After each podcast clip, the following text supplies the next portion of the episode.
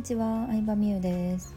えー、最近ですね、ちょっと新しいコンテンツを作っていまして私の過去を振り返るというか、まあ、今までねどういうことやってきたのかっていうのをまとめて分かりやすく伝えれるようなものをあの作ってるんですけどそれでねあの昔の写真を見てたんですよ。iPhone ってどんどん写真溜まってくじゃないですか機種変えても。iCloud に保存してると思うんですけど昔の2012,3年ぐらいからずっと iPhone 使っててその時からの写真が残ってるんですけど旅行行った時とか。あの当時の彼氏と撮った写真とか。あとなんだろうな料理教室の写真とかも本当に懐かしい写真いっぱい出てきたんですけど全部の写真をねバーって振り返って見てました。そう。そのさ今回コンテンツを作るにあたってなんで写真を見てたかっていうとなんあの結構スクショを残してたんですよ私。例えばあのポイ活にすごいハマってる時にあのすごいね、あの結果を残したりとか例えばアメブロでいいランキング取れたりとかうん初めてお客さんにブログコンサルしたりとかなんか結構つどつど写真を撮っててモニターとか PR 案件でもらったものとか、うん、ブログに載せるから写真撮ったっていうのもあるんですけどそれを見返してるとめっちゃ面白かったですね。めっちゃ面白かったしあの今までも自分の歴史を振り返るような YouTube 動画とかは撮ったりしてたんですけど講座とかアカデミーの中ではこうねあのいつ何年ぐらいの時に月いくらぐらい副業で稼いでてその時何やってたかみたいなのは結構具体的に話したりしてたんですけどちゃんと何年の何月ぐらいとかを見たくて今回振り返ってたんですけどね。うん大体2012,3年ぐらい新卒えっと2012年に新卒で就職してるんですけど2012年か13年ぐらいにブログ始めてるんですよね。で13年から23年ぐらいは本当にもうポイ活一筋って感じですね。うん。まあ、ポイ活ブームが今ほどなかったのでそれについて発信してる人もいなかったので稼げたっていうのは確かにあるとは思うんですけど、うん、でもそうポイ活だけで10万とか15万とか稼いでた時もありましたね。なので、うん、まあ、あの結構楽しくやれてたのが良かったのかなとは思うんですけどであとはその次の段階で、まあ、自分のサービス、まあ、自分のサービスじゃないや PR 案件とかブログを通してこういう商品を紹介してもらえませんかとか化粧品タダであげるんでこれブログに感想書いてくれませんかとかそういうのが結構来るようになってなのでもらったもんとか写真撮ってたんですけどドライヤーとかなんかディオールの香水とか結構いろんなもんもらってましたね。うん。なんか嬉しかった。嬉しかったしうんなんか楽しかった。本当になんか楽しいっていうのが一番やったなっていう感じですね。うん、そこまでね当時は何だろうな私は個人的になんですけどあの月23万と稼いでる時点でめっちゃすごいってずっと思ったのでもう本当にすごいすごくないですか？でも給料3万上げるとか無理じゃないですか。転職の方が面倒くさいってまあ個人的に思ったのでうん、でもこんな楽しいことで月3万とか稼げるってすごいなと思って楽しいと思ってやってたら、まあ、10万15万とかあの給料を超えたりとかしてったって感じなんですけどねそうだから昔の写真とか見てもうんなんか画質悪いなとかもあるしあーなんかこの時こういうのやってたなとかなんか記録に残しとくって改めていいなって思いましたね。うんでもその時は本当にポイ活以外の稼ぎ方とか PR 案件以外の稼ぎ方っていうのを全く知らなかったので自分で会社を起こすとかなんか起業するビジネスを作るっていうもう考え自体がなかったのでうん。まあだからこそ起業女子っていう存在を知った時はすごい衝撃ではあったんですけどその後起業塾に入ったりとかまあねちょっと活動の方向を変えていくっていう感じなんですけどでも本当にポイ活にねあののめり込んでたんですけどポイ活もやる人すごい増えてきたんですよね。最初はそんなにねあのポイ活について書いてるブロガーさんとかもいなかったんですけどやっぱ主婦の人が入ってきてから状況がすごい変わったな感が私の中であって私はフルタイムで朝8時半から5時半で家帰ってくるの7時過ぎとかでその時間はまあほとんど携帯を触れないっていう状態ですけど主婦とか子育て中の方はやっぱずっと携帯、まあ、見たりとか情報とかを随時ゲットできるからそれをブログにね書く人ができちゃうともう私の存在価値ないなやばいなっていうのはすごい思ってで、うん、ポイ活ってすごいあの一つのものに依存してるから何か新しいことしなあかんなって思った時に出会ったのがまあ、企業女子と言われる人だったりとか、まあ、ブログコンサルっていうサービスをそこで始めたっていうのがあるんですけど、うん、なんかそれはそれで本当に楽しかった保育活とはまた違う楽しさがありましたね。保育活は本当にまあぶっちゃけね再現性がよく言うと再現性がめっちゃあって頑張れば誰でも稼げるっていうのはあるんですけどブログコンサルとか私自身がやってきたことをまあ、お客さんに教えてあげたりとかアドバイスしたりとかすることによってなんか私に対して感謝してもらえてるっていう、うん、また違う嬉しさがあったなっていうのとかは思い出しましたね。うん、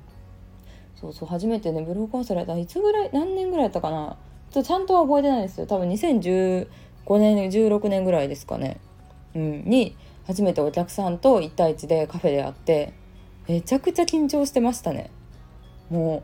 うあのお金をいただいて人に会うっていうのはやばいと思いつつも勇気を出してやってみたわけですけど。自信もなかったですね。自分の中でやったことないことばっかりやったから。うん。でめっちゃ緊張したんですけど会った方のこととかはすごい覚えてますね。うん覚えてますね。なんかねあの高級なチョコレートのプレゼントをくださった気がするその時に。京都のホテルでお会いしたんですけど。会場どこにするかとかも全然分からんかったしもう分かんないことだらけでしたけどなんかそれがだんだん分かっていくというか手探りながらいろいろやっていくのがまあ楽しいっていうのはありましたけどね、うん、でもまあざっくり言うとブログコンサルとかをもう本当にフルタイム週5で働きながら土日にやってるって感じだったんですけどあのもう本当に土日に1日3人とかに会ってて月で言ったら6うん。多分20人ぐらいの人には会ってたかなって思うんですけどでもそれずっとやり続けるのめっちゃ大変やいつまで続けるんやろうっていうのを思ってからの、まあ、オンライン講座だったりとか、まあ、その大人数でのセミナー形式だったりとか長期講座だったりとかアカデミーっていうのに至ったから振り返ってみると結構なんか危機というか子供は続けていいんかなとかなんかこのままで大丈夫なんかなって思ったタイミングで新しい出来事に出会えたなっていうのが思うから、うん、またあの今の私もそういう4回目ぐらいのそういう時期に入ってるんかなって思ったりはするんですけどやっぱりでも過去の写真とか見るとさその時の悩みとか思い出したのもまた面白かったですね。そのビジネスのことに関わらずですけど当時付き合ってた彼氏とさ USJ 行った時の写真とかプリクラとかなんかデートしてる時の写真とかも残ってるわけですよ。私別にめっちゃ仲悪くなってとかめっちゃ嫌いになって別れるとかないからそんな写真消すとかはないんですけど写真消すとかはないですけどなんか見るのはちょっと嫌なのは嫌ですねうんなんでこんな人好きやなんでこんな人好きやったやろうなっていうかなんかちょっと恥ずかしい思いはありますね昔の彼氏の写真を見てるとね自分自身も垢抜けてないっていうのもあるから、まあ、消したくなる時もありますけど、まあ、別に何の害もないので残してるって感じですね。うん、で見たりするとなんかあのやっぱ女子の服装ってメイクもですけど10年ぐらいですごい変わるじゃないですか。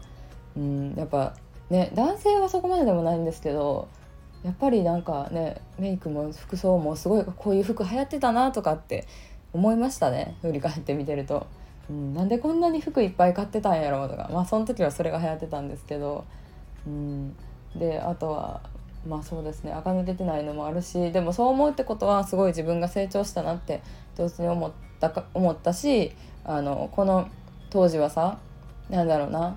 うんなんか結婚できるんかなとかあとは彼氏から連絡来へんことですごい悩んでたりとかさ悩みの種類もまた全然違ったし会社員独特の人間関係での悩みもあったりしてでもその悩みって今全く忘れてたりとかさ全くね、考えもしへんような悩みやったりするからこうやってね一個ずつ悩みをこう解決してきたというか成長してるんやなって思いましたね。うん。なんか自分の10年を振り返った気分やった写真を見て。iPhone の写真ほんまにずっと残しとこうって思いましたね。うん。そう楽しかった。ねまあそんな感じであの iPhone の写真を振り返るのがおすすめっていう話をね10分ぐらいいろいろしてみたわけですけども。いや本当に面白いし私は見返してすごいなんか自信になったというか、うん、いろんな悩みも解決してきたしそれはなんかビジネスがうまくいったからとかじゃなくてもう個人的にこの時悩んでたこと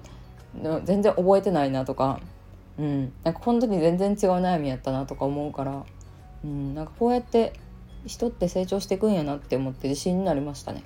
はい、もう一個ねあの自分の自信になる方法って感じで見つけたので、えー、今回音声で紹介してみました。ということで、えー、500回配信、えー、になりました今回です。だいぶ500回。えー、嬉しい。なんかあんまり500回なんかすごい頑張ったみたいな感じではないんですけど毎日淡々と続けてたら気づいたら500回って感じなんですけど1年半ぐらいかな、うん、でもこうやって聞いてくださってる方だったりとかいいねをしてくださる方の方のおかげでやっぱりここまで続いてれたっていうのがあるのでコメントだったりいいねだったりは本当にめちゃくちゃ嬉しいしうん、なんかねあの思ったことをただ発信してるだけなんですけどこれもまた何年後かに見た時にこうなんだろうな自分の成長を感じれる一つの記録になるのかなって思うと、まあ、ブログって今はさなんか稼ぐためにブログ書くとかなんかどういうテーマが稼げるとかもちろんそれも大事なことではあると思うんですけどでもやっぱり本当に一番は自分のためでいいなっていうのを思いました。はいなので501回目からもまたよろしくお願いします。バイバーイ。